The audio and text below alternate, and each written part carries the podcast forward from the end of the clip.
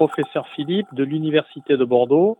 Je dirige l'unité de service de recherche CNRS SAMSI comme sommeil, addiction et neuropsychiatrie. Quels sont les effets du confinement sur la santé? Prioritairement, ce qu'on constate, hormis le risque infectieux lié bien entendu à la promiscuité, c'est un risque psychologique avec en particulier un impact sur le sommeil qui est un marqueur extrêmement précoce du stress psychosocial.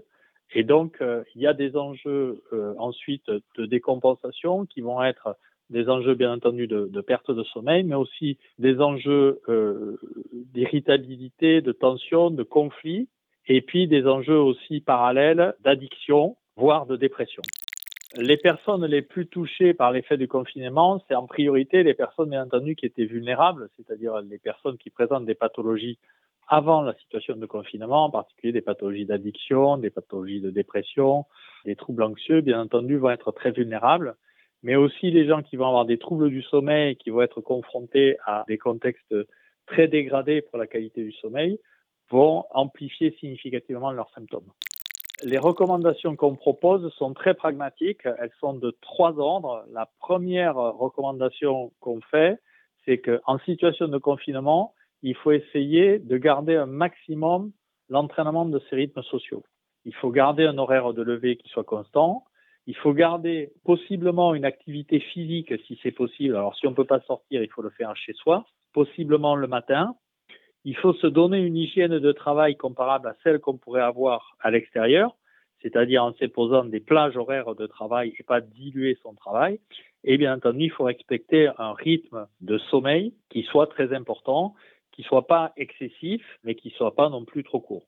Ça, c'est le premier point, c'est-à-dire l'entraînement des rythmes. Le deuxième élément, c'est si pour des raisons de stress ou pour des raisons de confinement ou de mauvaise hygiène de sommeil liées par exemple au bruit ou à la promiscuité, on commence à développer des plaintes insomniaques, là, il faut mettre en place un, principe de restriction douce de son temps passé au lit en l'adaptant à la perception de son sommeil. Si par exemple vous pensez que vous dormez que 6 heures et demie, ben, il, faut, il faut raccourcir votre temps passé au lit par rapport à votre durée de sommeil pour que quand vous ayez au lit, vous ayez toutes les chances de dormir. Et si ça suffit pas, si par exemple vous vous réveillez la nuit, bah, il faut sortir de votre, votre chambre pour aller vaquer à des occupations et revenir dans votre chambre que pour dormir.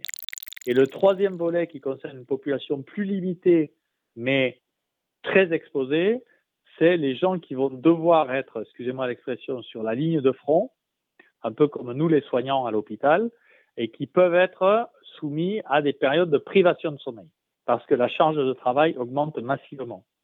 Et là, dans ce cadre-là, il faut vraiment, vraiment essayer de s'allouer une période minimale de sommeil de 7 heures par nuit, avec possiblement, si on n'y arrive pas en un seul euh, bloc, faire des siestes pour pouvoir aider à avoir une durée par 24 heures de sommeil satisfaisante de façon à bien fonctionner. Et dans ce contexte-là, toute l'hygiène et en particulier euh, tout le risque d'addiction, que ce soit au tabac, ou que ça soit à l'alcool doit être attentivement regardé, c'est-à-dire euh, faire un apéritif sur WhatsApp, c'est sympathique parce que ça entretient les liens sociaux. Par contre, augmenter sa consommation d'alcool pour sanctualiser, c'est un véritable risque, au même titre que consommer du cannabis euh, ou augmenter sa consommation de tabac. Nous avons mis en place des téléconsultations dans les centres euh, de sommeil qui sont gérés par la Société française de médecine et du recherche de sommeil. Vous pouvez d'abord y avoir accès en tapant sur Internet sfrms-sommeil.org. Ça, c'est un point d'entrée où vous pourrez avoir une adresse et des numéros de téléphone sur toute la France pour répondre à des plaintes de sommeil. Ensuite, euh, il, y a euh, dans chaque hôpital des centres de téléconsultation qui ont été mis en place et sur lesquels on peut s'adresser également s'il y a des plaintes de type euh, addiction ou de type psychiatrique associé. Il y a deux enseignements très importants à tirer de cette crise. La première, c'est qu'on on ne peut pas continuer à fonctionner comme si de rien n'était et il faut vraiment bien évaluer l'impact de nos choix économiques et organisationnels par rapport à la santé. La, deuxième euh, conclusion, je pense que je tire à ce stade, c'est que certains pays qui ont utilisé des ressources numériques très innovantes ont pu prévenir très rapidement un nombre très très important de décès et encore plus nombreux de malades. Un exemple notable est l'usage de chatbots en Corée euh, du Sud. C'est un robot conversationnel qui ont appelé les gens pour prendre la température afin d'identifier très rapidement les cas positifs. Ça a été fait de façon totalement euh, informatique et totalement automatisée. Ils ont appelé l'ensemble de la population.